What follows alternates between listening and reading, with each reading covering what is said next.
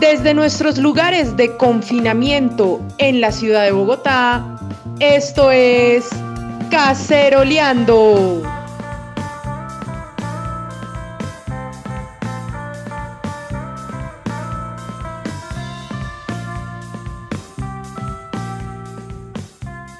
Bueno, bueno, bueno, bueno. Bienvenidos y bienvenidas a Caceroleando.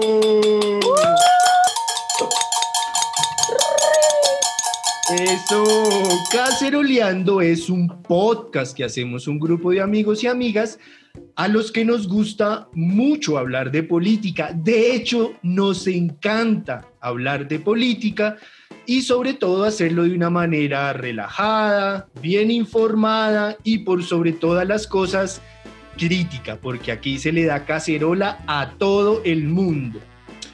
Después de una para, o mejor de un, después de un receso para que los uribistas no se confundan, estamos de vuelta con este episodio en el que hablaremos sobre desobediencia civil.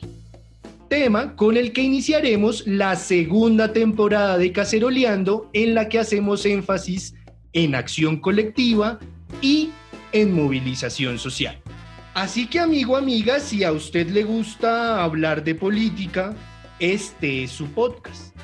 Si a usted le interesa la acción colectiva, los movimientos sociales, este es su podcast. Si usted es conocido como la oveja roja de su familia, este es su podcast.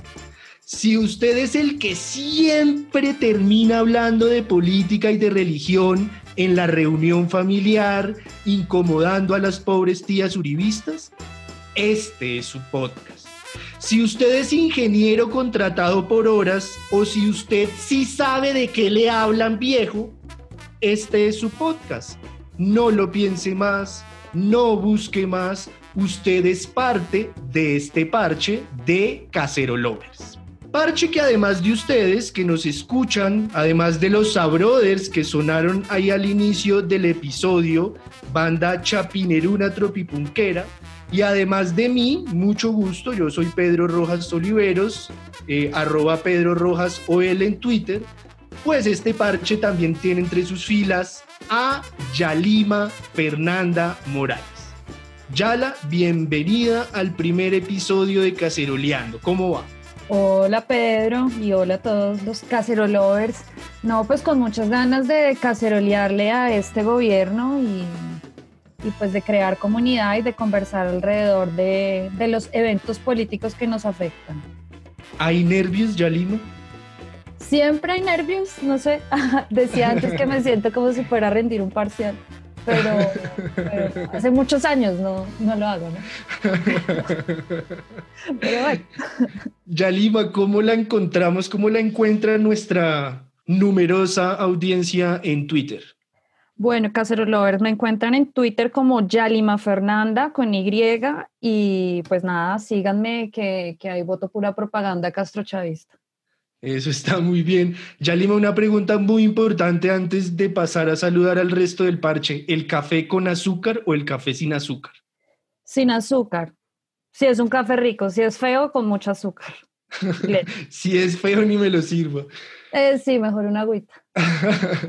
Saludamos también ahora mismo a María Paula Herrera Mapis. Bienvenida nuevamente a Caceroleando. Bienvenida a nuestra segunda temporada. Uh, hola Pedro, hola a todos. estaba bailando, estaba bailando mientras que sonaba la canción de inicio, el intro. Estoy aquí a las 11 de la mañana tomando una chevechita y, celebrando que, volvimos.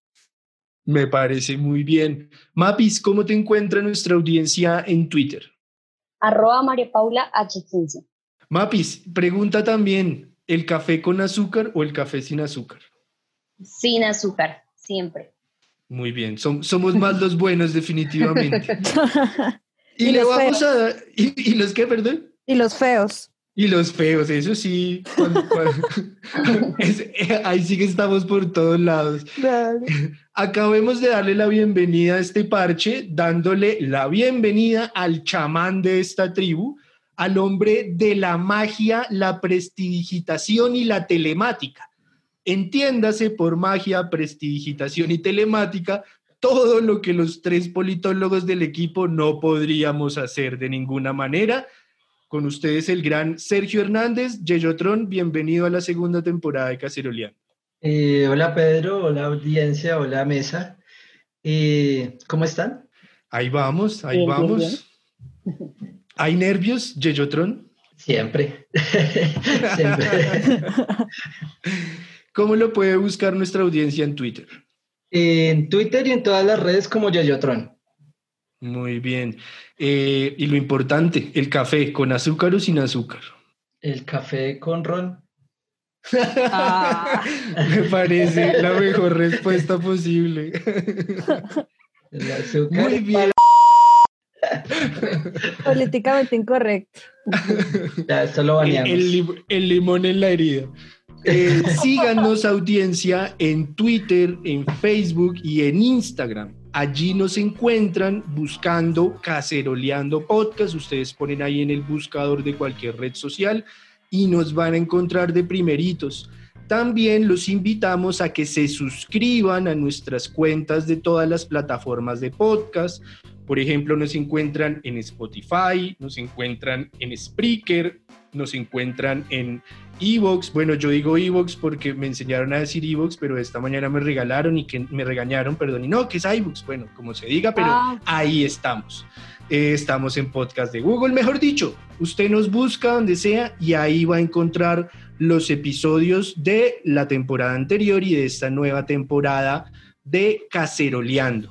Les vamos a pedir un favor desde ya a toda nuestra audiencia y es que compartan y comenten nuestros episodios utilizando el hashtag Caceroleando Podcast. Repito, hashtag Caceroleando Podcast. Por si no ha quedado claro, amigos, amigas, el hashtag que les pedimos, que nos ayuden a volver viral, pero viral mal, o sea, que salga hasta la sopa, es hashtag Caceroleando Podcast. ¿Listo? Ya hechas todas las claridades correspondientes, todos los avisos parroquiales, entremos en materia. Yalima Fernanda, por Dios bendito, ¿le parece? Eso, cacerolovers, vamos a cacerolear.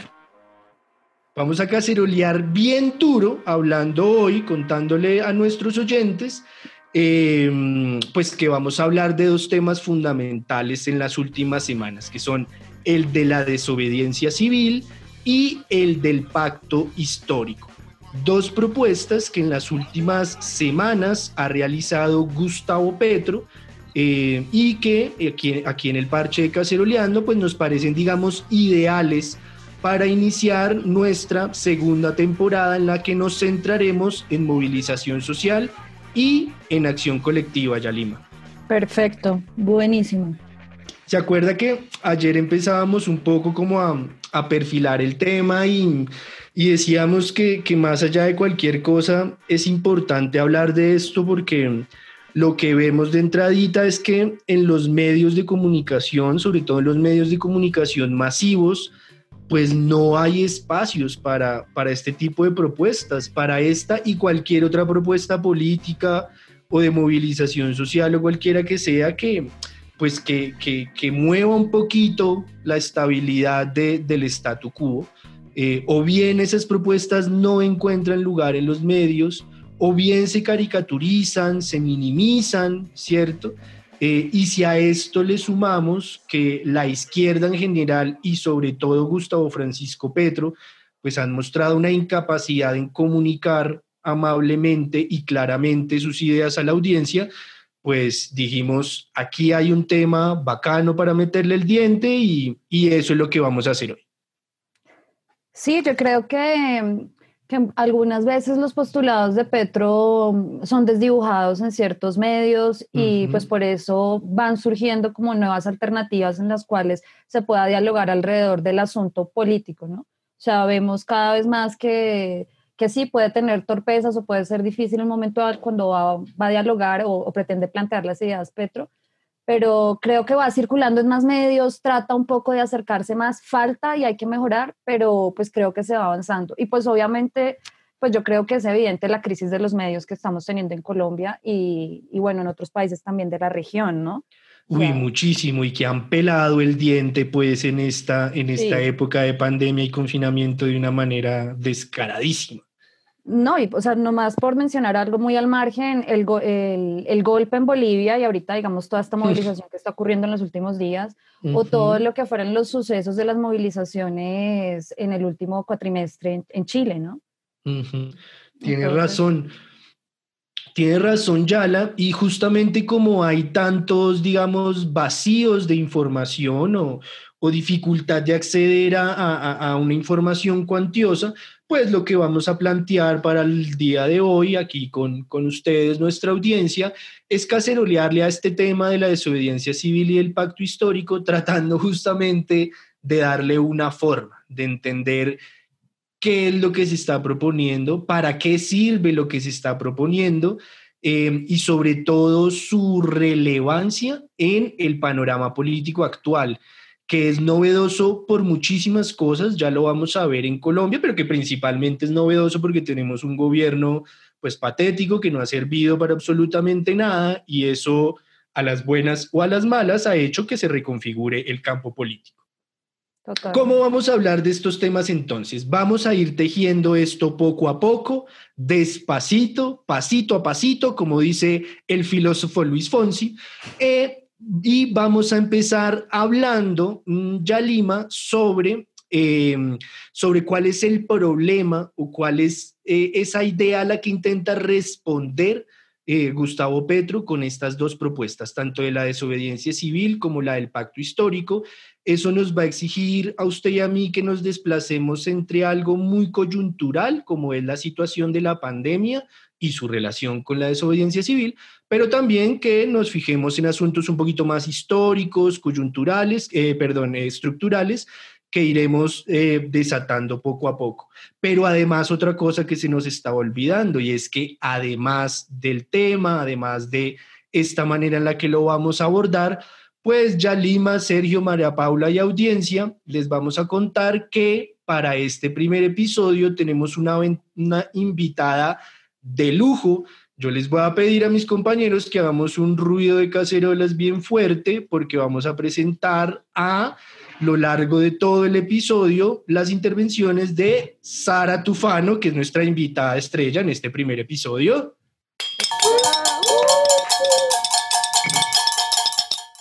Y además, Yali, de los, de los aportes de Sara a lo largo de este episodio, vamos a, vamos a tener una, un diálogo completo con ella a través de YouTube, ¿no es cierto? Sí, la idea es que después de este estreno del episodio que estamos hoy grabando, vamos para aquellos que quieran profundizar en, pues, en el análisis político de, de la coyuntura que hace, que hace Sara Tufano pues lo podrán ver a través o escucharlo a través de nuestro canal de YouTube, que es Caceroleando Podcast. Ahí les recordamos, tenemos diferentes contenidos ya subidos, píldoras contra la amnesia colectiva, playlists de música mamerta, bueno, diferentes contenidos que hemos ido compartiendo por nuestras redes y que seguiremos subiendo en lo, pues en lo que viene de esta nueva temporada también. Perfecto. Yali, a ver, yo hice la tarea desde, desde cero. Entonces cogí, eh, bueno, ya no puedo decir que el diccionario, porque ya sería demasiado arcaico si tuviera un diccionario acá en la, en la repisa, pero sí abrí Wikipedia y abrí el diccionario de la Real Academia de la Lengua Online. Y ahí me dijeron que la desobediencia civil es un acto que se caracteriza por desacatar una norma de la que se tiene obligación de cumplimiento. Una norma cuya transgresión acarrea un castigo, ¿cierto? Eso quiere decir que cuando hablamos de desobediencia civil, nuestro tema de hoy, estamos hablando de un desacato a una norma, de un desacato a una ley. Yali, empecemos por ahí, por favor. ¿De qué estamos hablando cuando Petro habla de desobediencia civil? Pues es una acción política no violenta son acciones simbólicas que cuando, pues cuando se juntan muchas personas eh, tomando esa misma decisión, pues pueden incidir en la política. En esta entrevista que nosotros tomamos como referente para el programa, fue la última entrevista que le hicieron en Pacifista Petro, pues él dice que la desobediencia civil justamente es un salto en la calidad eh, de la democracia que hay en un país porque implica la toma de nuevas decisiones, implica que una sociedad eh, se examine y diga tenemos que caminar más bien por este lado, debemos ojalá hacer un acuerdo y tenemos que en conjunto encontrar soluciones a los problemas que, nos, aquejan a todos. Eh, él ponía el caso de, no pagar, por ejemplo, cuotas de créditos hipotecarios a los bancos en el contexto de la pandemia, ¿no? Eso obligaría a que eh, pues los bancos tuvieran que ceder en cierto sentido y que el gobierno de turno pues dijera, bueno, vamos a ponernos a pensar primero en la ciudadanía, en nuestros votantes y no tanto en quienes financian nuestras campañas, ¿no? Eso es así y es que creo que eh, no solamente en esta propuesta, sino en general en la, en la actitud y en el pensamiento de muchas personas, eh, pues hemos sentido que, definitivamente todo, todo ese desgobierno del que se hablaba antes eh, de las afectaciones del confinamiento y la pandemia, pues definitivamente se han hecho mucho más notorias en estos, en estos cuatro meses que ya vamos eh, y que como usted lo dice, mm, gran parte de los colombianos nos hemos visto ahogados con los temas de los servicios, del pago de servicios públicos, del pago de los arriendos, del pago de las deudas de los bancos, bueno, y de una gran cantidad de cosas eh, que definitivamente constituyen unas medidas de parte del gobierno nacional, pero también de los locales, en el caso nuestro, el gobierno de Bogotá, eh, que podrán estar muy ajustadas a la ley, que podrán estar dentro del marco pues que se espera de la gobernabilidad, pero que en el impacto real a nosotros los ciudadanos pues nos han jodido la vida de una manera eh, pues que no debería ser en una época como la que estamos viviendo. No, y además pónganse a pensar que a diferencia de otros países en la región, acá recién se está empezando a discutir el tema de la renta básica. El tema, por ejemplo, de agarrar el 10% del aporte de pensiones que tengan quienes han podido cotizar a pensiones y que lo usen pues para subsistir, eso que, algo en lo que se está avanzando en Perú y que ya se aprobó, por ejemplo, en Chile. Acá recién se está empezando a hablar de una manera muy incipiente. Y uno dice, pero pues cómo sobrevive la gente cuatro meses eh, con, un, con, una sociedad que no está industrializada, que vive en la informalidad, eh, es muy difícil. Sobre todo ese último tema de la informalidad me parece crucial, Yala, porque pues porque sabemos todos en este país que la nuestra es principalmente una economía de la informalidad. Sí, totalmente. Eh, digamos que aquí en Bogotá basta con que uno en, bueno, en épocas de normalidad salía a la calle y veía eh, y, y, ve y se da cuenta que la economía bogotana pues es la economía de las chazas, es la economía del transporte público, es la economía eh, también que manejan los estudiantes vendiendo cosas en la universidad, la gente que tiene el comercio callejero. Eh, ese tipo de economía subterránea, si se quiere, es la economía que mueve a gran parte eh, de, sociedades como la bogotana. Em, y una vez en el confinamiento, claro, ante la imposibilidad física de, ese mercado subterráneo de la informalidad, de estar en la calle vendiendo, pues la cosa se agrava mucho más. Esta mañana estaba viendo ya la que eh, hace dos semanas salió una cifra que el desempleo había alcanzado el 19%. Sí, casi el 20%.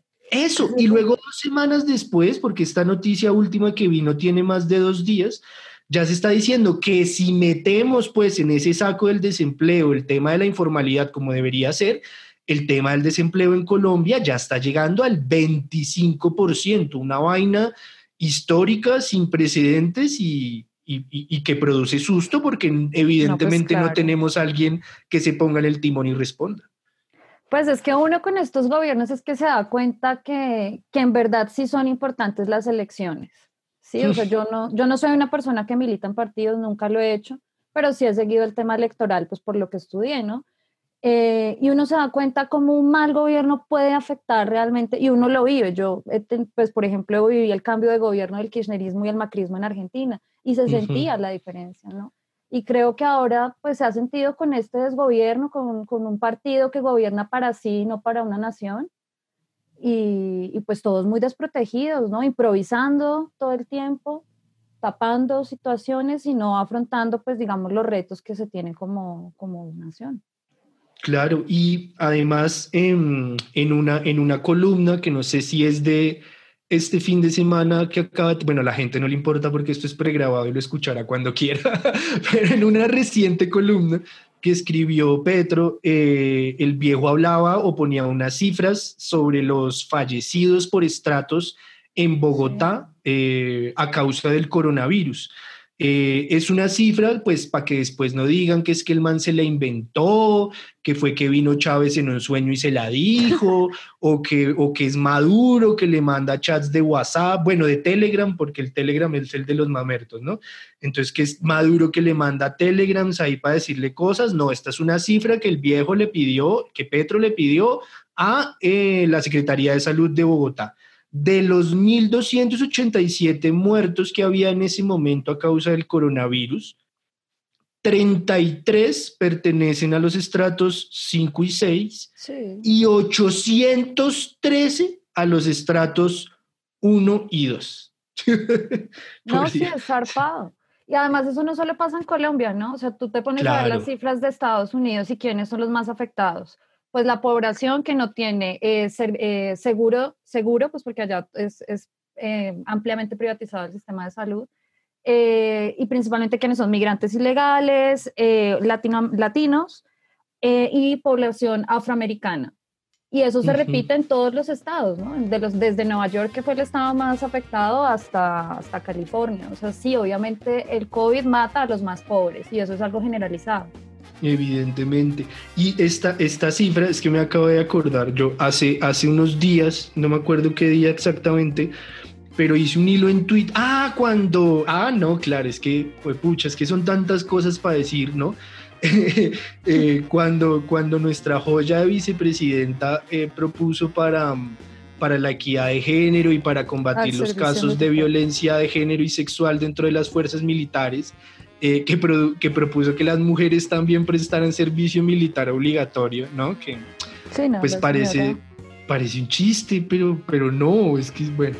Yo creo que eh, viven como en otro país. Yo, yo digo que deberían fundar como una colonia aparte e irse a vivir ellos. O sea, de verdad es una falta de lectura de la realidad. De todo, claro, a eso iba. Y es que eh, ese día yo puse un hilo en Twitter porque encontré unos, unos artículos de la vanguardia y unas cifras de la Defensoría del Pueblo eh, que son ampliamente conocidas pero que a veces se nos olvidan y es que eh, ahorita no las tengo a mano pero pasa del 80% de las personas, los hombres sobre todo que componen las fuerzas militares, pasa del 80% que son de estratos 1 y 2. Eh, y otro poquito por ciento lo que se conoce aquí como clase media. Y en un porcentaje que me imagino que era el error de la muestra, porque ni siquiera llegaba al 1%, pues estaba el estrato 5 y 6, ¿no? Y esto, pues me parece importante no señalar los datos por señalarlos, sino porque tiene que ver en mucho con algo que hace parte de la lectura que hace Gustavo Petro a partir de la desobediencia civil y el pacto histórico, y es algo que el viejo denomina anomia, ¿no? O no, anomia o anomía, bueno, no, creo que es anomia porque anomia, no eso.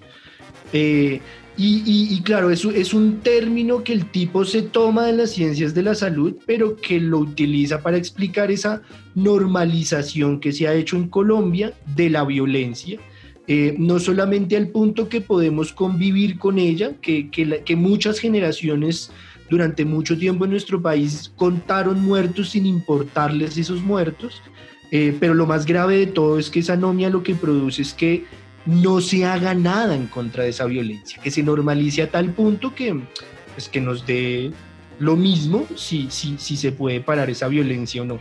Y yo creo que esto que muestra que tanto los muertos por el COVID, que tanto los muertos de la guerra tienen estrato social, pertenecen a una clase social, pues definitivamente se muestra que, pues que aquí los muertos no los ponen todos, ¿no? No, evidentemente. Yo diría que además de, de, una normalización de la violencia, hay una normalización de la falta de derechos, ¿no? O si se quiere, de la necesidad de profundizar derechos. Entonces sí se hace parte del paisaje que a usted acá, que usted acá no importa, que usted no vale, que importa si al caso en el momento electoral. Eh, pues la verdad muy frustrante, porque entonces usted trabaja, trabaja, trabaja, se quedan con su plusvalía y, y nunca surge, nunca pasa nada, ¿no? Y es reemplazable. Exactamente. Y yo creo que eso que usted, usted ponía en términos emotivos, que es algo supremamente material, que son todas estas carencias, toda esta falta de bienestar que tenemos como sociedad, pero usted le da un punto y es que lo, lo, lo, lo, enuncia a partir de una, de una cosa emotiva, ¿no? Como esta incertidumbre, como esta cosa, esta incapacidad que, te, que, que, que, que hay en el ambiente sobre, sobre las capacidades, sobre todo de, de quienes tienen la batuta para, para tomar decisiones correctas. Eh, y yo creo que justamente eso también traduce mucho del momento que estamos viviendo y creo que dice mucho sobre, sobre nuestro tema de hoy, que es la desobediencia civil y sobre el pacto histórico propuestos por Gustavo Petro. Y es que, tal cual como en su relato, cada vez ya hay más gente en Colombia que se siente así, que estamos detenidos o estancados como sociedad que no avanzamos, ¿cierto? Que, que estamos ahí como, como, como en una cosa supremamente deprimente porque no hay, no, no hay una perspectiva posible. Mm, y sobre todo esto en estos días tiene más peso porque antes, hace 10 años, hace 20 años sobre todo, cuando el país atravesaba momentos como estos, pues había un culpable al que echarle la culpa, ¿no? Que eran las FARC. Y por eso el uribismo se hizo tan fuerte, pues porque está mal la economía, no es culpa de estos manes que vuelan puentes y oleoductos y no, es que no hay inversión en las regiones, no es culpa de esta gente porque como secuestran a todo el mundo, pues no es que hay corrupción, no es que es culpa de las FARC porque claro, y el uribismo se apodera de eso, se hace súper fuerte y hoy que estamos viviendo un momento tan pecueca, tan paila, eh, ya no hay a quien echarle la culpa, ya no hay ese chivo expiatorio. Bueno, lo intentan hacer con Petro. lo intentan, revivir, ¿no? Exactamente. Em, pero, pero, pero creo que en este momento eso es muy importante justamente porque ante la imposibilidad de hacer las cosas bien y ante la imposibilidad siquiera de mostrarnos un enemigo nacional, pues lo que nos están mostrando todas estas personas, el gobierno de Duque, el partido de gobierno, los medios de comunicación y los gremios aliados, es que son unos incapaces. Sí, yo lo que creo es que nosotros como colombianos tenemos que, que pensar que es digno poder construir un proyecto de nación, que nos merecemos la paz y que nos merecemos una sociedad más digna y justa que en verdad acá, por ejemplo, temas tan simples como el ingreso, el ingreso es realmente muy bajo, nomás comparándolo con la, con la región. Es un nivel de, de, vida muy alto y un ingreso muy bajo. Y así no se puede vivir.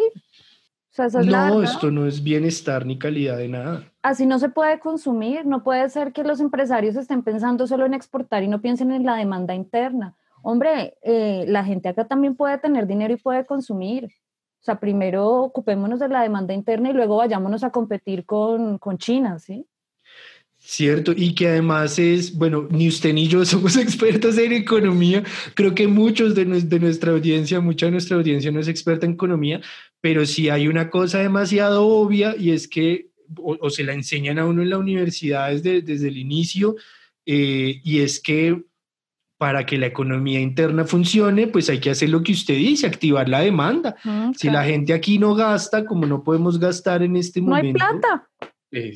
y ya está, o sea, es que, pues yo, yo no sé, yo no necesito ir a los Andes cinco años a sacarme un, cartón de, de, economista de los Andes para que me nombre en el Banco de la República, pues yo sé que lo que estoy diciendo no es muy inteligente, pero si no gastamos adentro no hay industria y si no hay industria nos jodimos. No más el mismo este turismo, el mismo turismo interno, eso, eso ayudaría un montón. Y lo digo porque, por ejemplo, el tema del turismo interno lo movió el kirchnerismo y, era evidente cómo se movía la economía.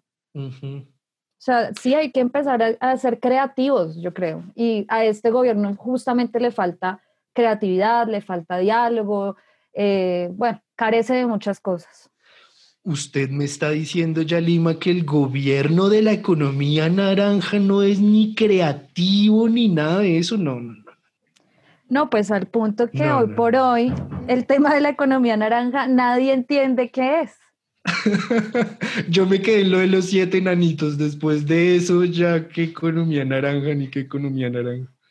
No, pues el, viceministro hace unas giras de conferencias tratando de explicar un poco, pero, pero la verdad no funciona usted mover la cultura y generar un montón de proyectos e industrias alrededor de eso cuando no hay dinero, cuando finalmente no hay financiamiento eh, y cuando no hay profesionalización en el campo de la cultura.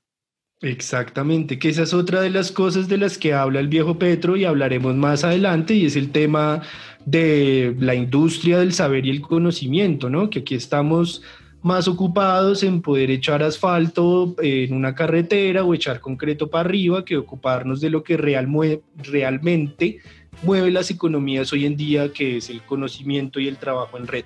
Pero antes de pasar a estos temas, Yala, le propongo que cerremos esta primera parte como contextual em, de nuestro tema.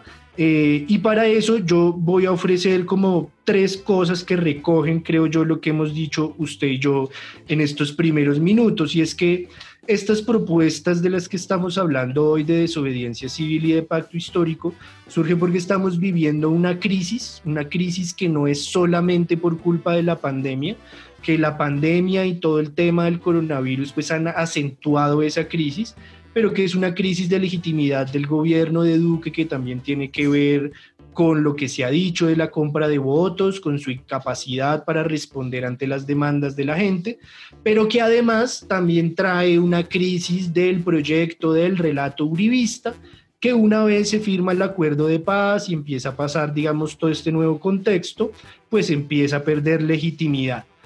Usted decía algo muy importante, Yalima, y es que todos tenemos, o gran parte de los colombianos, tenemos la impresión de que Iván Duque está ahí sentado es para jugar con la suya y la de su equipo. Y es garantizarle a los gremios su estabilidad, blindar a Uribe, ¿cierto? Eh, y habría que sumar una más, que fue la que prometió el partido de gobierno antes de empezar eh, el gobierno de Duque, y es hacer trizas los acuerdos de paz. Ellos sí eh, cumplen con la palabra. Ellos, eh, a, eso, a eso iba, que creo que también en este momento justamente lo único que están siendo capaces de cumplir es ese último punto de volver trizas los acuerdos de paz, tristemente. Eh, y lo están haciendo no solamente con su trabajo político, sino con toda la maquinaria violenta que directa o indirectamente está asociada con el uribismo. Porque los otros dos puntos, lo de blindar a Uribe, pues parece que... Mm, no lo van a lograr o no lo están logrando, ya al menos está esta medida.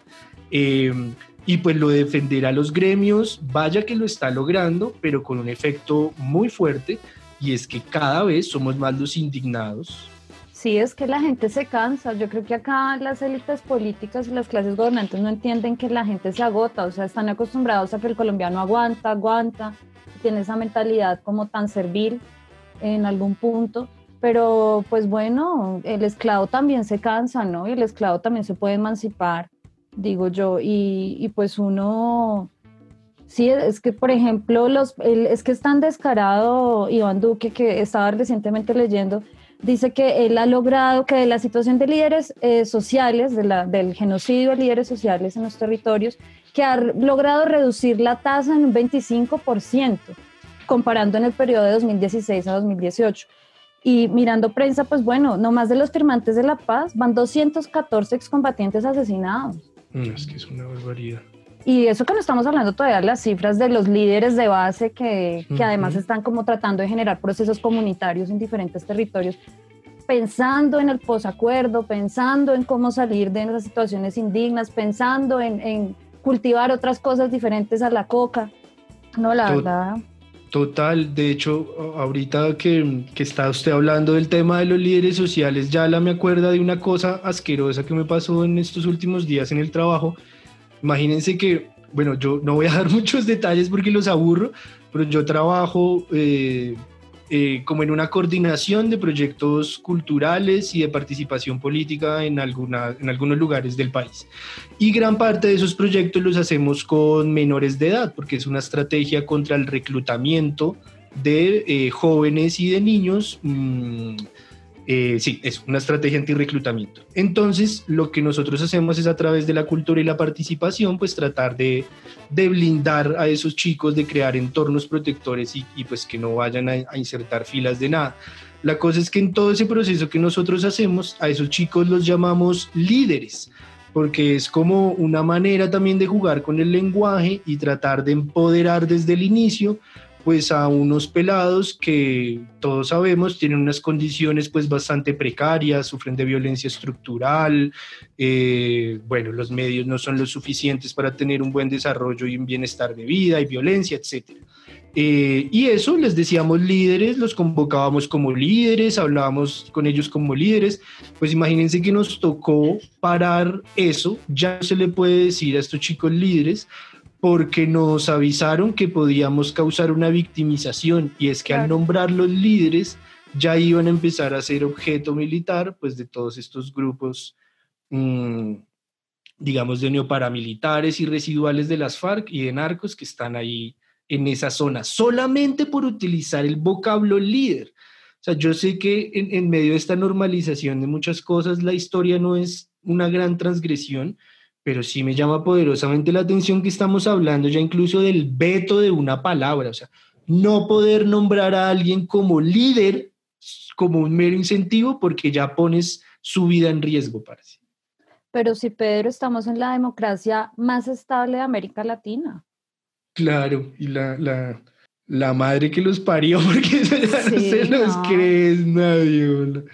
Sí, es que nadie ya se les cree la mentira. O sea, pues esa mentira ha sido insostenible, pero bueno, en la medida que más personas se unan a esa desobediencia civil y piensen alrededor de su sociedad y de cómo es vivir dignamente, yo creo que, que se puede avanzar.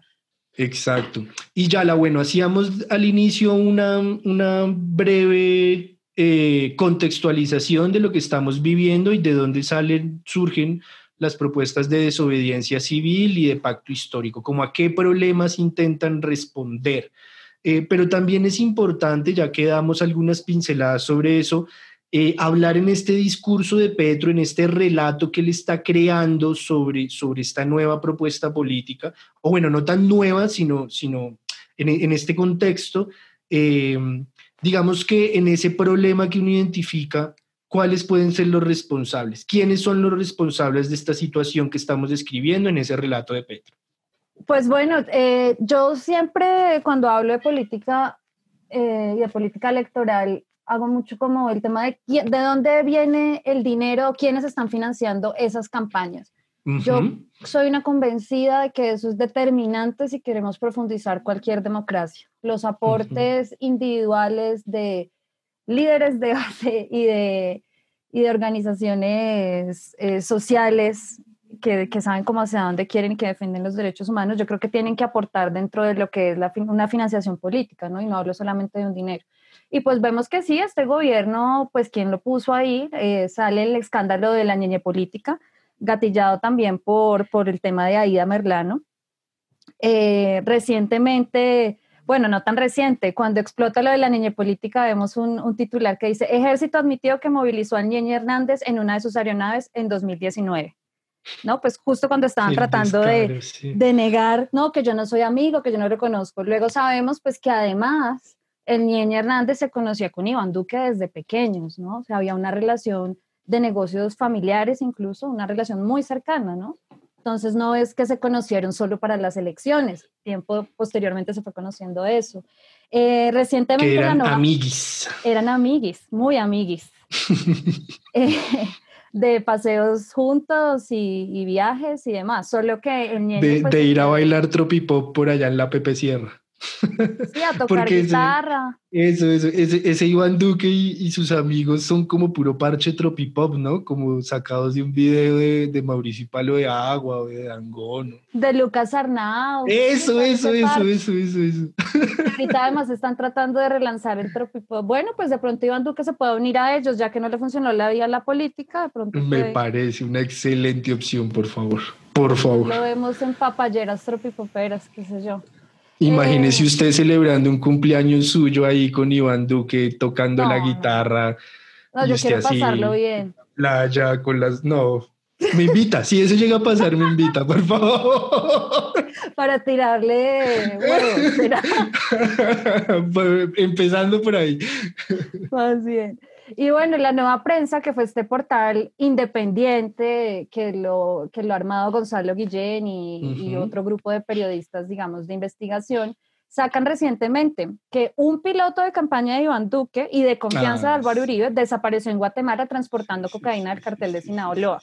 Además, eh, fueron dos personas, se desapareció uno de los cuerpos, bueno, incinerado todo, como muy raro las cosas. Y se sabe que esa es una ruta, o sea, es bien sabido para quienes siguen el tema de, del narcotráfico, las rutas del narcotráfico, que donde, en ese lugar en Guatemala donde se cayó la avioneta, queman muchas avionetas. Mm. Entonces, pues bueno, escandaloso, ¿no? Eh, y adicional... Tragedias familiares que llaman. Sí, muchas tragedias familiares. Bueno, y no estamos hablando de las tragedias de la vicepresidenta, ¿no? será para otro programa, me imagino. Eh, y últimamente, eh, no sé, me imagino que usted habrá escuchado de todo este, este, atentado que le hicieron al gobernador de, mm, del Magdalena, ¿no? A Carlos Caicedo, que también está, que justo está peleando, digamos, con estas élites políticas terratenientes que han mantenido, digamos, en la pobreza, en la indignidad la gente del Magdalena, o sea, existe un sistema de acueducto, bueno, todo es financiado. Em, y ahí se señalan, pues, eh, conflictos territoriales, ¿no? Básicamente que, que, ocurren ahí justamente en el Magdalena, en el Cesar y en la Guajira, entre los Pachencas y el clan del Golfo. Entonces, digamos, cada vez más es evidente, pues, a quiénes está representando este gobierno. O sea, no lo digo yo porque tenga una postura ideológica clara, sino es que uno hace una revisión de prensa y encuentra todos los indicios. O sea, no tienes que ver Matarife para darte cuenta de lo que está ocurriendo en el país. Cuando usted dice que tiene postura ideológica o política clara, ¿se está refiriendo a su militancia en el Partido Verde o, o a cuál en concreto? No, yo nunca he militado en un partido. esa fue otra, Pedro, esa fue otra. esa fue otra que se fue de intercambio. ah, sí, de pronto. Estamos pues, confundiendo roles acá. No, pero es que ya le iba a admitir que usted fue de la ola verde, que votó por Moku. Toda una visionaria. mentira, mentira, mentira. No, yo la verdad no he militado nunca en un partido ni he hecho campaña, pero pues ya que estamos hablando de eso, sí, yo en las elecciones pasadas voté por Petro y si se volviera a postular en, las siguientes elecciones, creería que votaría por él o por alguien que represente realmente un progresismo para Colombia. Y es que, sí, ¿Puedo meter la cucharada acá? Claro, Cuando empecé a leer la, la entrevista de pacifista Gustavo Petro, me quedó sonando mucho y es que Petro ya no habla de izquierda a derecha, sino habla sobre la política de vida y sobre la política de muerte. La verdad es algo que yo no me había dado cuenta hasta que le di la entrevista. Y en ese caso, pues apoyó la noción de, de Yalima. Pues si Petro llega a lanzarse, creo que pues nuestro deber es apoyar la política de la vida y no darle más paso a la política de la muerte que tanto ha hecho mal en este país. Estoy muy de acuerdo y, y, e, era parte de lo que hablábamos con Sara Tufano, ¿no? En la entrevista que le hicimos y de la que ya vamos a escuchar el primer pedacito eh, en un momento. Em, y es que los medios han jugado a, denominarnos a, quien, a quienes votamos o, o, seguimos de cierta manera la propuesta de Petro como petristas, eh, que es una categoría que a mí particularmente no me incomoda para nada, pero sí me parece supremamente inexacta.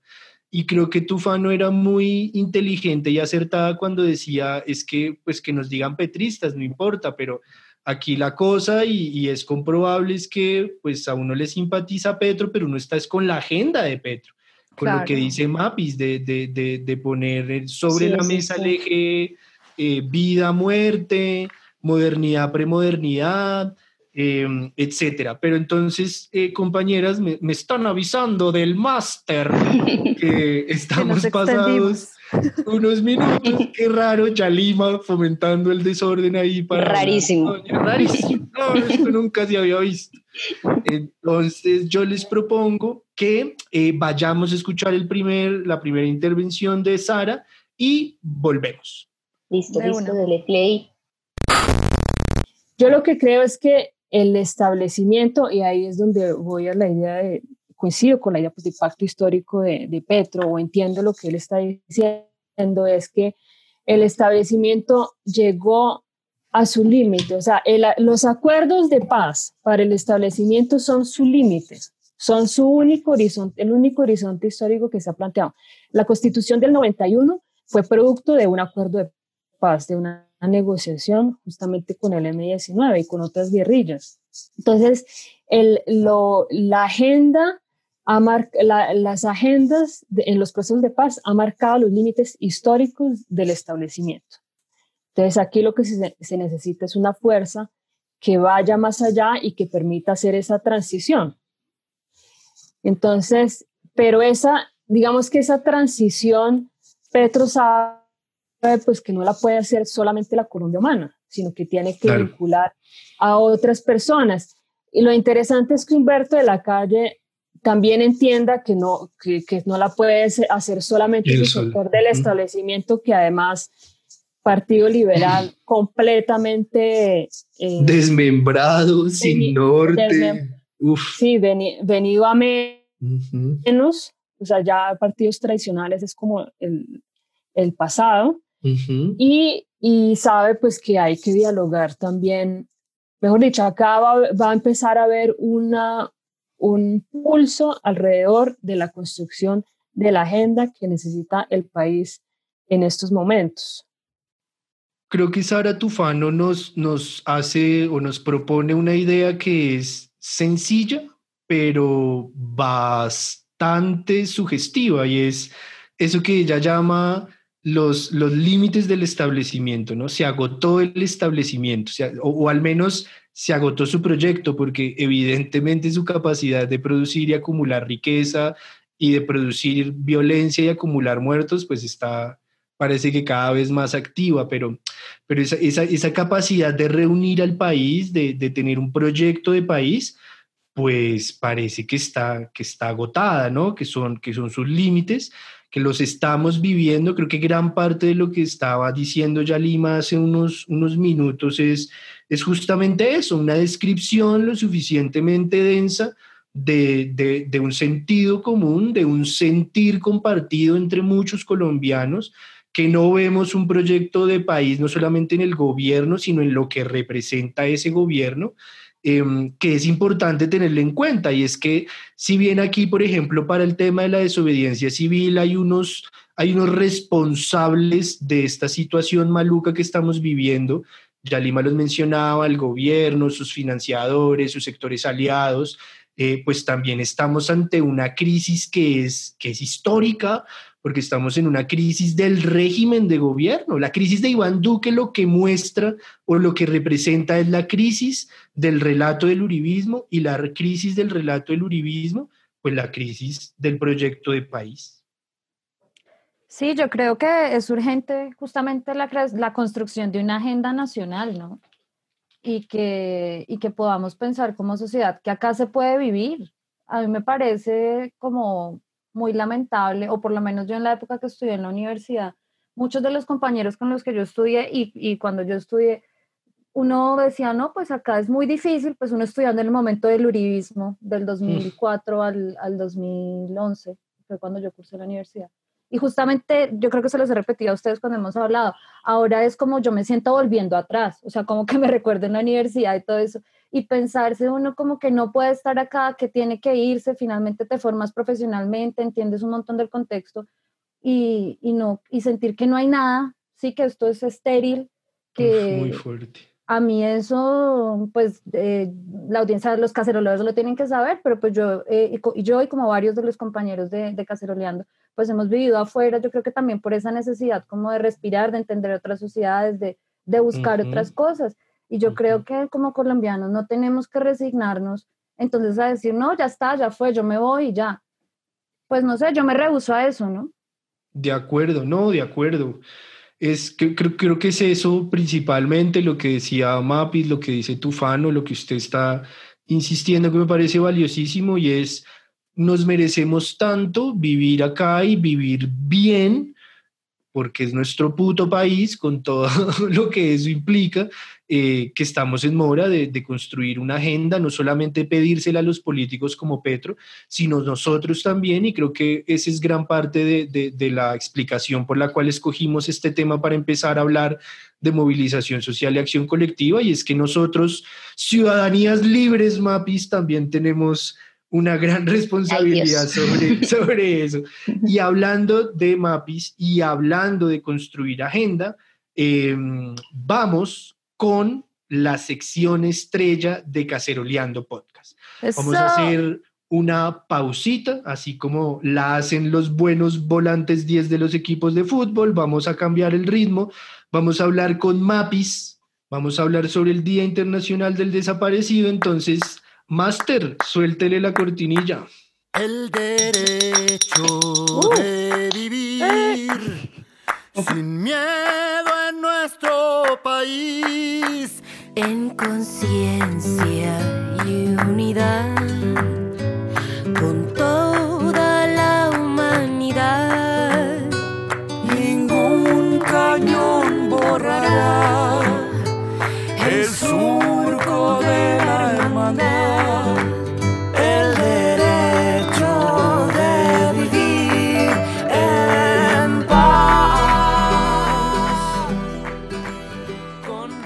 Mapis, cuéntanos qué tienes en tu sección para este primer episodio de nuestra segunda temporada. Listo, Pedro, compañeros, para este primer episodio, para esta primer, primera entrega, quise hablar sobre el 30 de agosto, que es el Día Internacional del Desaparecido. Voy a hacer como una pequeña introducción y después les voy a contar sobre ASFADES, que es la Asociación de Desaparición de Familiares Desaparecidos aquí en Colombia. Buenísimo, Mapis. Si te parece, regálale a los cacerolovers que nos escuchan, así como una breve reseñita de qué se trata tu sección, ahora que estamos empezando nueva temporada y somos todo oídos para escucharte. Listo. Entonces, esta sección eh, ya venía rondando, como lo, lo habíamos dicho. Eh, es una sección de paz y mi objetivo principal es visibilizar memorias y voces de resistencia. Entonces, más o menos les voy a contar cómo entiendo la paz eh, a través de distintas iniciativas, a través de proyectos de memoria histórica y sobre todo a través de mis lentes como politóloga que ha mamerteado un poco en estos temas de paz. Un poquito, ja. Solo un poquito. Esta canción es un homenaje no solamente a, a Gloria Amparo, es un homenaje a todos los desaparecidos en Colombia.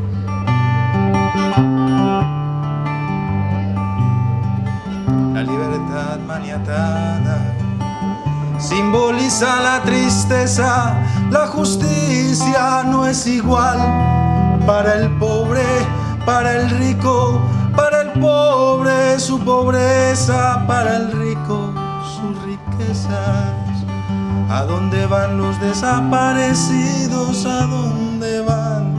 ¿A dónde irán? ¿A dónde van los desaparecidos? ¿A dónde van? ¿A dónde irán? Ah. Hoy una madre, padre, hermano, hija o esposo se despertaron sintiendo un vacío. La desaparición forzada en Colombia es una modalidad de violencia que vulnera múltiples derechos. El derecho a la vida, la dignidad humana, la libertad, la autonomía, la seguridad personal, el derecho a no ser arbitrariamente detenido y el derecho a ser tratado dignamente durante la detención. Normalmente este crimen de lesa humanidad se acompaña de otras modalidades como son la tortura, la violencia sexual, las prácticas de sevicia y asesinato, que no solo magnifican el dolor de las víctimas, sino que también generan un clima de terror en las comunidades y familias. Bueno, les quiero contar de primeras el primer caso conocido de desaparición forzada. Pedro, Yali, Sergio, ¿alguno sabe cuál es? No, Mapis, yo la verdad no sé cuál es. Bueno, entonces el primer caso es el de Omaira Montoya Nao. Eh, era militante, su compañero Mauricio Trujillo también era militante del ELN. Ellos dos fueron capturados el 9 de septiembre de 1977. Eh, Mauricio, después de ser torturado, fue liberado, pero de Omaira Montoya no sabemos nada. Eh, esto sucedió en Barranquilla, eh, la capturaron agentes del F2 y ocurrió justo en el 77, que fue el año del Gran Paro Nacional. Entonces, a partir de este año reportamos múltiples cifras y registros. En la década de los 70 y 80, que fue cuando empezó este hito de la desaparición, las víctimas eran principalmente campesinos, agricultores, estudiantes, sindicalistas, militantes y simpatizantes de izquierda y también defensores de derechos humanos. Y este crimen eh, era una respuesta contra insurgentes marcadas en políticas de seguridad. Y además, los responsables eran agentes de Estado y paramilitares principalmente. Desde inicios de los 90, este sector de, de víctimas se ha ampliado, al igual que los responsables. Entonces, pues aparte paramilitares también entraron a jugar otros actores armados y también las víctimas han sido discapacitados, eh, habitantes de la calle y personas de minorías étnicas y demás. Hablando un poquito de cifras, que realmente a mí no me gusta hablar de cifras, Pedro y Alima lo saben muy bien porque no creo que uno tenga que hablar de cifras para contextualizar eh, un hecho, no me gusta, es, es una vida. Eh, según el Centro Nacional de Memoria Histórica, de 1970 al 2015, 60.630 personas fueron desaparecidas. Eh, del 2016 al 2019, 14.747, según el Registro Nacional de Desaparecidos. Y en este año, en el 2020, en este año, eh, pues que estamos en democracia, que no entendemos por qué pasa esto en una democracia, llevamos 1.441 personas. Y pucha, Pedro, ahorita yo escuchándote, ¿será que esto es anomia? ¿Será que es, no es normal que pase esto durante una democracia? Que de acuerdo. tantas personas. También cuando mencionábamos ese tema con Yalima, de inmediato me acordaba de lo que hablábamos ayer preparando el episodio y desafortunadamente creo que esto que nos estás relatando es justamente un ejemplo de eso que, que mencionábamos en la primera parte. Sí, pues hace parte como de la violencia en la política, ¿no? O sea, las voces alternativas o, o se acallan de raíz. Y es algo que se ve que sistemáticamente ocurre en los diferentes gobiernos en Colombia, pese a que no ha habido una, una dictadura como si la hubo en el Cono Sur, por ejemplo. Sí, de acuerdo. No, y personalmente es un, es un delito que me toca bastante porque buscan borrar todo, buscan borrar el rastro, la memoria, el, el, cuerpo físico y además que es un delito que continúa y lo por de todo que continúa impune. Eh, hablando un poquito con esta maña de Colombia de, leyes y de querer tener una formalidad jurídica, eh, les quiero contar que, bueno, sin embargo, estas cifras eh, y por supuesto el subregistro, porque las cifras no son exactas, fue hasta el año 2000 que se tipificó la desaparición forzada como un delito penal. En este mismo año también se tipificó el desplazamiento forzado, el genocidio y la tortura. No sé ustedes qué piensan, pero creo que fue bastante tarde la tipificación para un país que, que lleva tantos años en violencia. No, pues imagínate casi después de 30 años del primer caso. No, y además sorprendente que después de la constitución del 91 no se haya tenido eso como algo prioritario, ¿no? También, cierto. como el tema de memoria, eh, pues de saber dónde están los desaparecidos y, y pues recordar, ¿no? Sí, de acuerdo pues en, la Constitución mencionan algo así como el derecho a no ser desaparecido, pero pues no debería existir ese derecho, derecho a no ser desaparecido, el derecho a no ser torturado, me refiero, no debería existir porque ninguna persona debería ser sometida a este tipo de crímenes. Pero gracias a esta ley, la 589 del 2000, también se establecieron medidas de política pública y obligaciones del Estado que dieron origen a la Comisión de Búsqueda de Personas Desaparecidas al Registro Nacional de Desaparecidos de Medicina Legal, que son las cifras que les mencioné anteriormente, al registro de personas capturadas y detenidas y además al mecanismo de búsqueda urgente. Y también, por último, por, un dato, eh, desde el 2016 también contamos con una entidad que hace parte al Sistema Integral de Justicia, Reparación y No Repetición, que es la Unidad de Búsqueda de Personas Desaparecidas que está diseñada especialmente para la búsqueda de personas en contexto y razón del conflicto armado. Entonces, pues han habido pues grandes avances en materia legal, pero por supuesto se debe sobre todo al, trabajo y la lucha de organizaciones víctimas de este crimen. Mapis, una pregunta, ¿la conmemoración de, de esta fecha eh, se hace solamente en Colombia o es a nivel global? No, es internacional, fue como por resolución de la ONU ya. Y también hay una semana del detenido desaparecido, que si no estoy mal es en mayo. Son dos fechas que se celebran internacionalmente. Ok, y respecto de organizaciones sociales, acá tú, sabes de algún tipo de intercambio entre organizaciones, digamos, de desaparecidos de Argentina, de Chile, de Uruguay, con, con los diferentes movimientos de acá? Digo. Sí, sí, sí, sí, justo ASFAES, que como les mencioné, la Asociación de Familiares Detenidos y Desaparecidos, pertenece a la Asociación eh, Latinoamericana de Desaparecidos y Detenidos. incluso, pues sé, y creo que tú también has visto pues videos y has tenido conocimiento que las madres o las buscadoras han tenido acercamiento con, con las madres de la Plaza de Mayo en Argentina. Entonces sí, sí va, sí es como un, un, un constante diálogo entre los desaparecidos en todo, en todo el sur.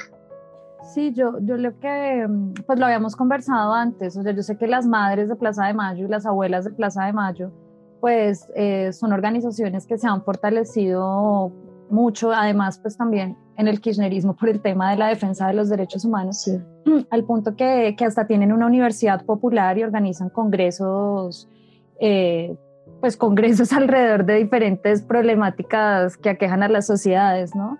Entonces yo sí creo que, que, es muy poderoso que entre organizaciones se puedan apoyar y que se, y que se pueda aprender el uno y del otro. Sí, lazos de solidaridad muy importantes. Normalmente en esta parte de la sección hablo sobre alguna iniciativa o proyecto y encontré muchas, encontré varias prácticas de memoria impulsadas desde sectores independientes, artistas, periodistas, organizaciones sociales, pero me pareció valioso destacar la valor, el, la, pues, la lucha de la Asociación de Familiares Desaparecidos. Para las personas que no saben, esta es una asociación que se creó en 1982 eh, a razón de que se desaparecieron tres estudiantes de la Universidad Nacional y Distrital. Y desde 1983 las madres y familiares eh, no han dejado de protestar en la calle y a través de distintos medios. Entonces a ellos un especial reconocimiento por su larga lucha, amor y resistencia en contra de la desaparición forzada, olvido e impunidad en Colombia. Por último, aquí falta alguien, aquí faltan muchos. Al Estado y demás responsables siempre le diremos, ¿dónde están los desaparecidos? ¿Por qué se los llevaron? ¿Quién los ordenó? Por el derecho a la verdad, justicia y reparación de nuestras víctimas. Ahora vamos a escuchar a Fabiola Lalinde, madre de Luis Fernando Lalinde, primer desaparecido en Colombia reconocido por la Comisión Interamericana de Derechos Humanos.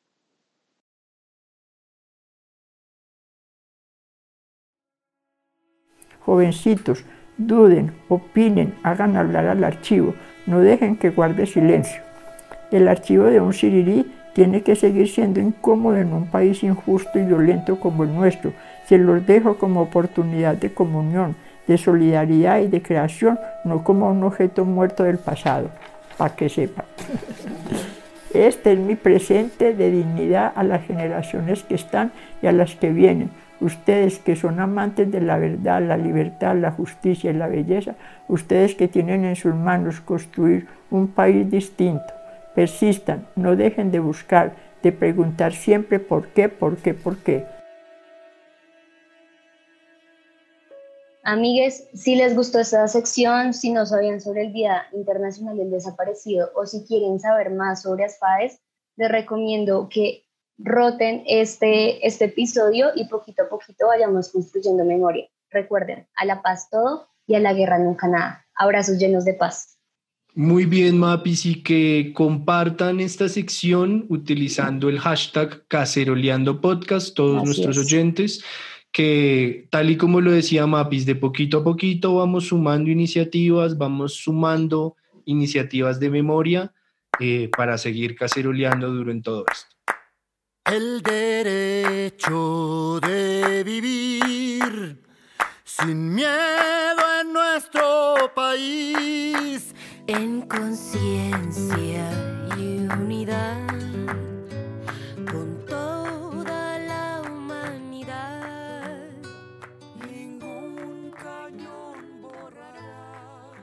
Bueno, bueno, retomamos la tertulia de Caceroleando Podcast. No se le olvide, amigo, amiga que nos está escuchando, amigue, que nos pueden seguir en Twitter, nos pueden seguir en Facebook y nos pueden seguir en Instagram. Ahí nos buscan, Caceroleando Podcast, y se van a enterar de todas nuestras noticias, ver nuestros episodios, vernos las carotas, enterarse de muchas cosas que se mueven en torno a Caceroleando. Este y todos nuestros episodios los pueden escuchar y descargar en Spotify, en YouTube, en Evox, en podcast de Google. No olviden compartir, comentar todos nuestros episodios utilizando el hashtag Caceroleando Podcast. Hoy estamos hablando con la parcera Yalima Morales sobre desobediencia civil y pacto histórico dos propuestas que ha lanzado en las últimas semanas Gustavo Petro y que a este consejo editorial, consejo de sabios que compone Caceroleando, eh, pues lo identificó, lo identificó de una como, como un tema importantísimo.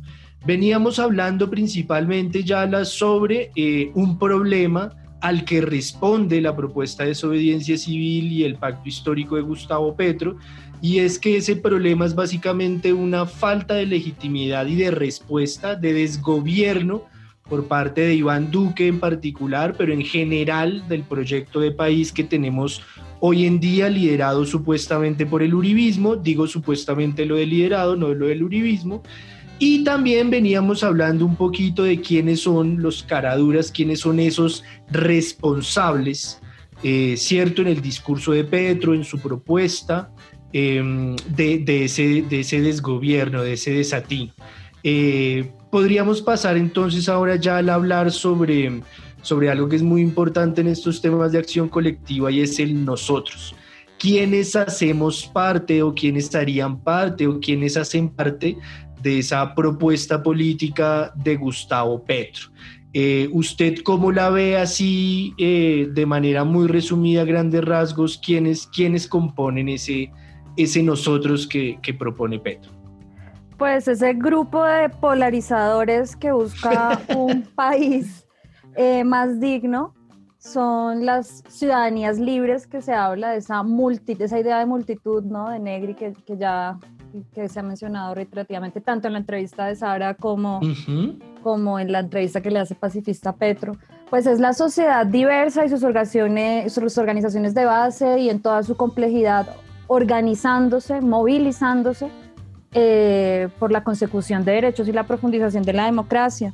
Acá me gustaría a mí resaltar eh, a la marcha por la dignidad, ¿no? Estos muchachos eh, que vinieron desde el sur caminando, que pasaron por Bogotá y tuvieron cierto eco en los medios, pero pues eso es mucho pedirle a los medios colombianos. Sí, eso sí. Y, y pues nada, me parece que, digamos, ahí ellos son un ejemplo pequeño de quienes componen a esa Colombia diversa, esa Colombia invisibilizada, esa Colombia negada, que no se le permite participar de la cosa política, ni, dialogar, ni pensar en torno a ello, porque se le desaparece, se le elimina, se le ridiculiza, no se le da micrófono, ¿no? Em, algo ahí como para notar también, pues que no quiero dejar pasar, fue la polémica investigación que se abrió contra Petro por el aporte de 365 mil pesos hechos por diferentes servidores públicos, entre ellos sé que una maestra, eh, versus 6 mil millones de pesos, más de 2 millones de dólares metidos en tanto en la campaña de Iván Duque como en diferentes congresistas de diferentes partidos, digamos, que hacen parte de esta coalición por el status quo de Colombia.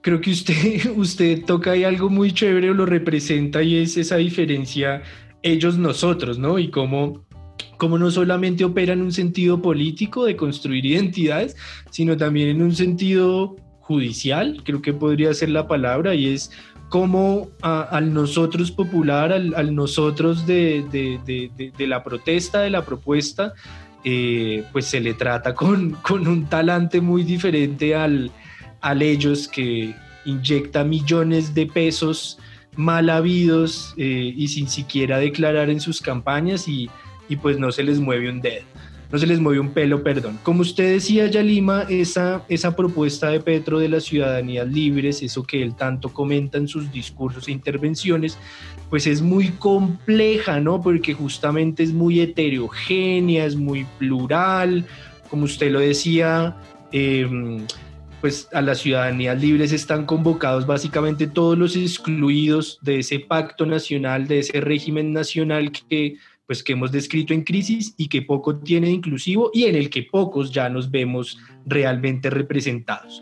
Les propongo que para hablar de, esto en específico, que como Yalima también decía, es un asunto en el que Petro se inspira en la obra de, un teórico político italiano, Tony Negri, eh, un tipo de más de 70 años que es una autoridad, digamos, no solamente en la academia, sino también en la militancia política europea eh, pues Petro le, le, copia, como se dice en la calle, el término de multitud em, a Negri. Y en este audio que sigue, la socióloga y analista política y columnista del diario El Tiempo, Sara Tufano, que nos acompaña en este primer episodio, nos explica un poquito de qué se trata esa idea de multitud.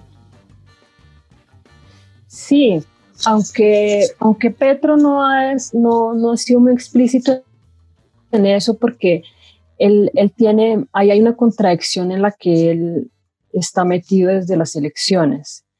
Y es que, eh, bueno, ustedes saben pues que él tiene esta idea de negri de multitud, ¿no? Eh, bueno, eso todo tiene que ver con uh, de la historia pues de donde él proviene, que es el M19, que pues que no, no, es una guerrilla específicamente de izquierda, pero también tiene que ver con todos esos debates en los años 60 sobre cuál es el verdadero sujeto revolucionario, el sujeto que va a llevar a cabo las, las transformaciones. Y por mucho tiempo fue el proletariado, la clase obrera, y después eso se va transformando y la idea de multitud da una idea pues de, de que prácticamente son todos, es la sociedad, esta sociedad heterogénea y diversa que, que, forma un cuerpo social y que puede y que tiene el poder pues de transformar lo que él llama ciudadanías libres, podríamos decir. Exactamente, sí, él tiene muchos, él retoma muchos conceptos de Negri y, digamos que los adopta, por ejemplo, bueno, eso del saber, del, la sociedad del conocimiento. Em, entonces ahí... La misma constituyente también.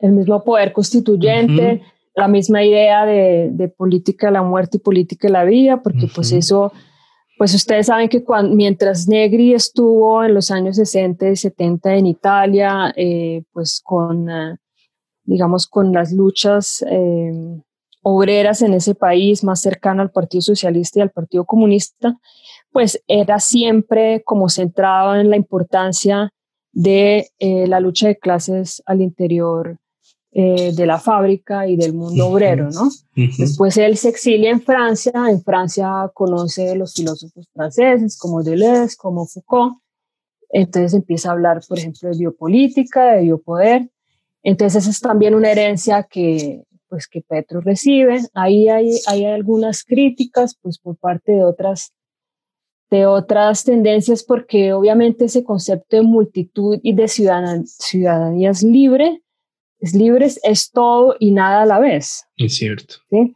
Entonces ahí hay una dificultad, porque esa es una crítica a las estructuras jerárquicas y burocratizadas de los sindicatos y de los partidos, en especial el Partido Comunista, años 60 y 70. Y empiezan a ver, ah, y, y por qué esa burocracia em, y esa jerarquización lleva a, por ejemplo, a, que sean estructuras racistas y sexistas, ¿no? Entonces termina siendo el obrero como el obrero blanco, occidentalizado, excluyes a muchos otros actores. Entonces el concepto de multitud lo que hace es que sale de, ese, de esa fábrica, de ese campo de producción, ya no es solamente el valor lo que, lo que lo más importante en el, en el proceso del trabajo, sino que es el saber, porque ya hay una extracción del conocimiento y, eh, y bueno, de ahí, la, de ahí la idea de ciudadanías libres. Pero eso, eso marca una contradicción, porque al mismo tiempo que tú amplías, lo que se está haciendo es ampliando el concepto de clase social realmente, que por muchos años estaba reducido al obrero, tú lo que lo, lo estás ampliando, pero obviamente, obviamente para que puedas incluir a todo el mundo, a campesinos, indígenas, mujeres, ahí cabe todo el mundo. pero termina siendo, pero entonces, ¿cómo creas? Ahí está la pregunta sobre cómo se crea conciencia de clase. Es decir, cómo creas conciencia de hacer parte de esas ciudadanías libres, de esa multitud, y entonces esa es la idea de Petro, de desobediencia civil, del poder constituyente, que se tiene que dar cuenta de eso, pero él entra en una contradicción y es que la gente le está pidiendo alguna forma de jerarquía. Entonces tú, cuando tú ves la entrevista en Pacifista, eso se ve muy claramente en la parte donde él habla del feminismo. Sí. Bueno, Yala, Tufano mm, nos plantea dos ideas bien interesantes. La primera es, eh, nos explica un poquito de dónde viene esta idea de Petro de multitud y todo lo que implica. Algo de esto ya mencionamos antes em, del audio y también a lo largo de la primera parte de la tertulia. Em, y es como esta idea de, que todos los excluidos estamos llamados, ¿no? Todos los sujetos políticos o todas las identidades políticas que no encontramos representación, ni lugar, ni, ni, plata para sobrevivir en este régimen de gobierno, estamos llamados a ser ciudadanías libres y a formar parte de esa multitud. Eh, todo muy bonito hasta ahí, eh, pero me acordaba de alguna vez de Mapis que en una reunión decía es que eso suena todo y suena a nada. y creo que la misma Tufano lo dice y es, bueno, esa idea inicial tiene su soporte teórico, es muy bonita, pero el reto realmente es cómo volver esa multitud agenda, cómo darle conciencia de clase o de sujeto político a esa multitud eh, que es un reto ni el hijo de madre. Y creo que justamente a ese reto un poquito responden tanto la desobediencia civil como el pacto histórico. Pues yo creo que dar paso a eso es justamente el diálogo. O sea, sí, yo, y creo que eso también lo hemos dialogado, alguna vez yo lo mencionaba en las reuniones de, de Caceroleando, decía, a Colombia lo que le falta es conciencia de clase, que cada quien sea consciente de qué posición está teniendo en la sociedad y si se siente conforme con eso, ¿no? y pues que la única manera de tener movilidad social no puede ser participar entonces de ciertos partidos políticos o armarse o digamos sumarse a, ciertas facciones violentas como son los grupos armados o paramilitares o demás para, para surgir, ¿no? O sea, yo creo que el tema de la movilidad social debe ser algo que a uno también lo tiene que llamar. O sea, y, y creo que es una manera justamente para que las personas podamos reflexionar respecto de de qué posición, de qué rol tenemos en esta sociedad, ¿no? Y en ese sentido, pues uno puede decir, venga, yo, yo no quiero vivir así o, estas condiciones materiales pueden cambiar. Eh, creo que es justamente dialogar. Dialogar es lo que necesitamos, sacar la violencia de la política y podernos sentar a conversar y, y, poder sentar las bases de una sociedad. Por eso es que yo insisto en que los medios nunca han estado a la altura y más recientemente pues mucho menos. Eh, por ejemplo, en el momento de, de, lo que fue la idea de la paz y el proceso de paz, ¿no? Que, que sí, se vendió de una manera como muy, como sin pasión, digamos lo cual impidió un involucramiento de la gente. O sea, yo creo que, que estamos llamados a hablar. Y, pues a mí en lo personal eso es lo que me motiva de hacer eh, productos como comunicativos como este, como podcast. Sí, totalmente de acuerdo. Creo que la comunicación eh, en términos, eh, digamos, eh, comunicacionales, valga la redundancia, como usted lo mencionaba ahorita, de, ejercicios como, como este, de Caceroleando Podcast o de tantos otros, mm, son esenciales en este momento ante, ante la crisis política, ante la crisis económica, ante la crisis de régimen en la que también se ven afectados los medios de comunicación o más que afectados, implicados los medios masivos de comunicación.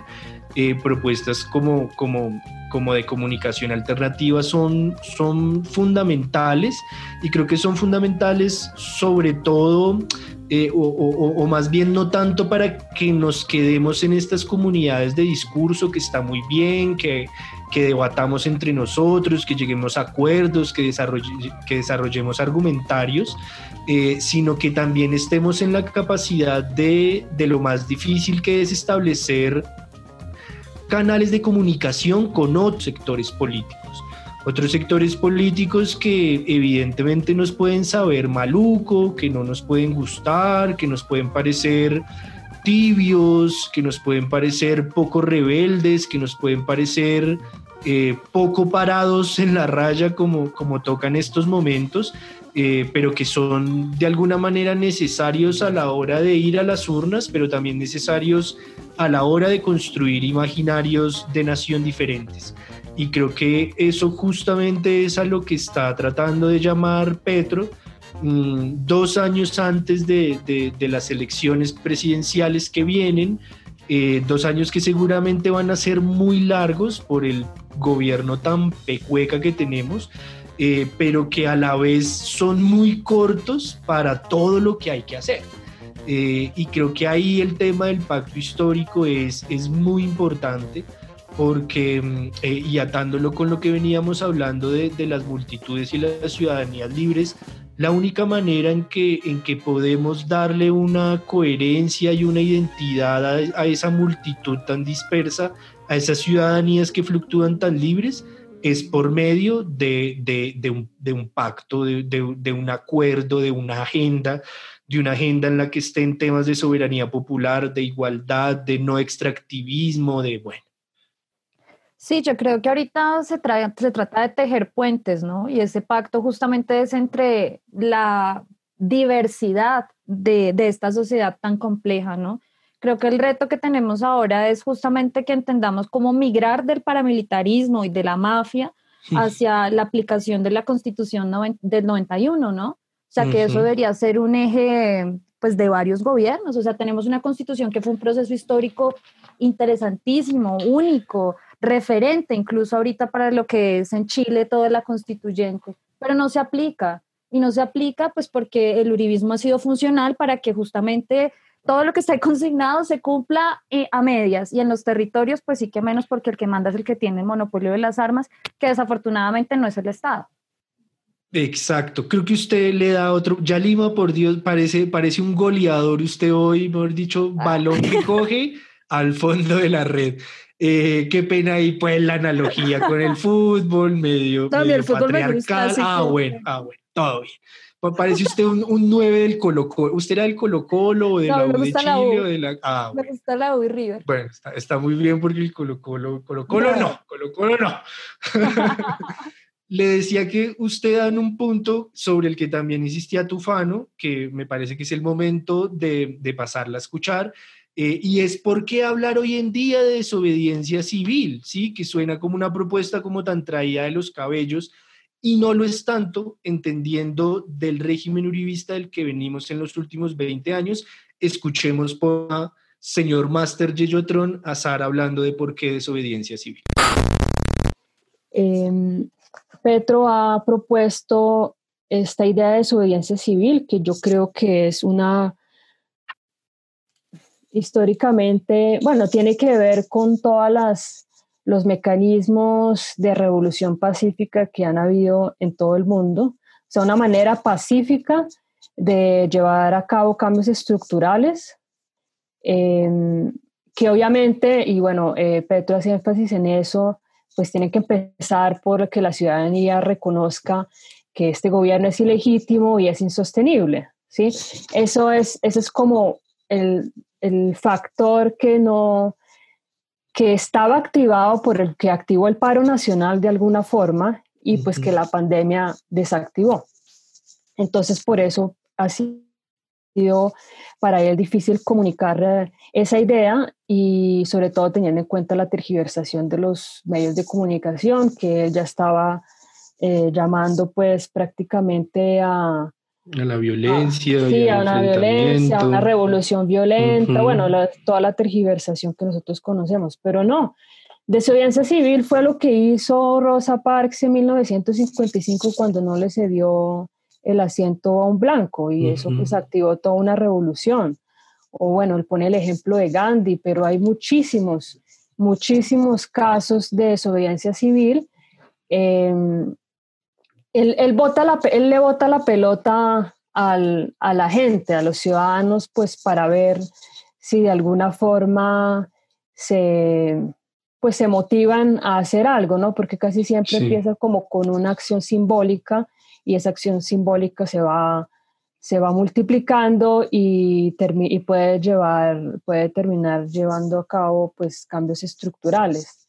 Entonces eso es esa es la secuencia lógica del fin de conflicto porque veníamos de, de todo lo contrario a, a la desobediencia, veníamos de un conflicto que tiene que ver mucho con estructuras jerárquicas, ¿no? No solamente de parte de los actores armados, sino también de este uribismo, pues que es la idea de este líder que, que cohesiona a la gente y que dice que si tú no eres mi amigo, eres mi enemigo y quién es el enemigo y a todos está, está diciendo pues que son auxiliadores de la guerrilla. Entonces, realmente es un cambio de mentalidad que el, eh, el paro nacional estaba propiciando.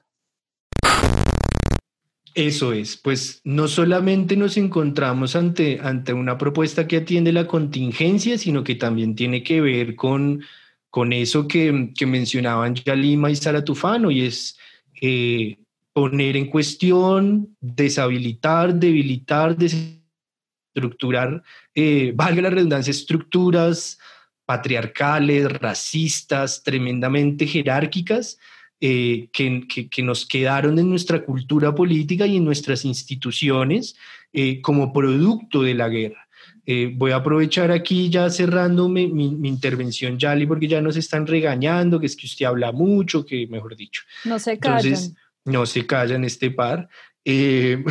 una, una, una cuña ahí y em, que ya hasta se me fue la paloma de, de, no la paloma Valencia, sino la paloma de lo que quería decir, eh, y era hacer como una cuña, un video de politología eh, de los que yo hago y eran las en las que, en las que justamente proponíamos hablar el tema de, de, de, la manera en la que el relato de la guerra ha marcado toda nuestra cultura política y todo nuestro relato de nación. Eh, y creo que justamente eh, le guste a uno o no, a mí particularmente pues me gusta mucho la figura de Gustavo Petro, no por, no por, no por obsesión, sino por todo lo que representa. Em, pues es una oportunidad, su propuesta política, su, digamos, su, su, plataforma para poner en cuestión todas esas estructuras, eh, todo este relato de país y toda esta institucionalidad de país que hemos construido eh, pues a las patadas, ¿no? Como, como, como de una manera tan maluca, tan, tan para proteger unos pocos intereses que pues que el resto quedamos ahí ahí votados. Sería como, como una reflexión que yo daría para ir finalizando, Yali. Sí, yo como para agregar, eh, pues reiterar que como debemos pensar como sociedad que, que un país puede ser posible, un país en el que quepamos todos, no quiere decir que todos vamos a ser terratenientes, ganaderos, millonarios, pero pues sí que tenemos dignidad, acceso al crédito, eh, acceso a la tierra, que es tan importante. Colombia es de los países, a diferencia de varios de los países de Latinoamérica, acá no hubo una reforma agraria. Entonces sí hay temas trascendentales y estructurales a tocar y creo que Gustavo Petro, por lo menos hasta el momento, es la única persona que realmente dice, venga, tenemos que profundizar el capitalismo, pero enfocándonos hacia las energías limpias. O sea, no es posible que estemos hablando ahorita del fracking. No es posible que acá nos esté dando la discusión de la legalización de las drogas, pero sí estemos volviendo al glifosato. Eh, hay que entender que los tiempos cambian, ¿sí? Y así a ciertos sectores de la ciudadanía colombiana eh, les interese pues continuar con lo que conocen o con esas certezas. Creo que hay muchas personas eh, que también somos parte de esta ciudadanía que estamos cansados de la política de la muerte, que estamos cansados del exterminio, de la censura y la vulneración de derechos. Entonces sí creo que hay que hacer un frente común y, y, en ese sentido, pues, y lo manifestamos en las redes de Caceroleando, celebramos la decisión de la Corte de, de darle casa por cárcel mientras se termina el proceso jurídico de Álvaro Uribe Vélez. ¡Eso! Creo que debemos rodear las cortes, apoyar nuestra institucionalidad y pelear por un país más justo y en paz. Muy bien, no podría estar más de acuerdo con usted, Yalima. Casero Lovers, muchas gracias por habernos acompañado en este primer episodio de nuestra segunda temporada segunda temporada dedicada de lleno con el alma, con el corazón, con la razón, con la pasión a la acción colectiva y los movimientos sociales. Hoy hablamos sobre desobediencia civil, hablamos sobre pacto histórico, hablamos sobre Gustavo Petro, hablamos sobre un montón de cosas que evidentemente marcan esta apuesta de caceroleando por aportar desde la comunicación granitos de arena para construir, como decía Yalima, el país que en realidad nos merecemos. Eh, recordar las redes sociales, muchas gracias Sergio, porque ya me iba a ir otra vez olvidando la vuelta. Entonces, que les mandan a decir que nos sigan en Twitter, en Facebook e Instagram que les mandan a decir que nos escuchen y o descarguen nuestros programas en Spotify, en YouTube próximamente, donde van a poder escuchar la entrevista completa a Sara Tufano, una entrevista de una hora en la que hablamos de todo, le dimos palo a todo el mundo, no se la pueden perder, está muy, muy buena. Sigan así como siguen a, a, Caceroleando Podcast, sigan a Bulpes Clan, que es parte fundamental de la producción de nuestros episodios. A ellos también los encuentran en todas las redes sociales. Sigan a, Casero, perdón, a Rosaristas por la Paz, también para que estén pendientes ahí de las movidas que hace Mapis.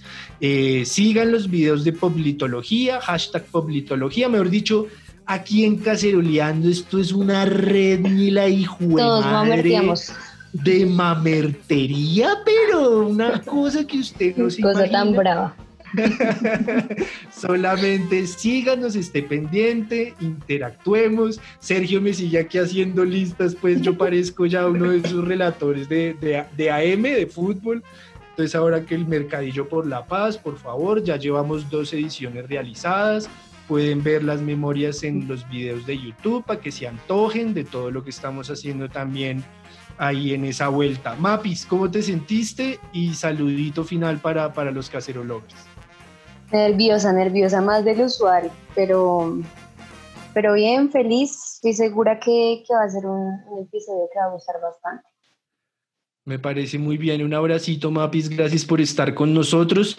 Yeyotron, ¿cómo la vio? ¿Cómo se sintió? ¿Se rió por allá detrás de micrófonos o, o, le tocó excederse en tinto sin, con ron para no dormirse?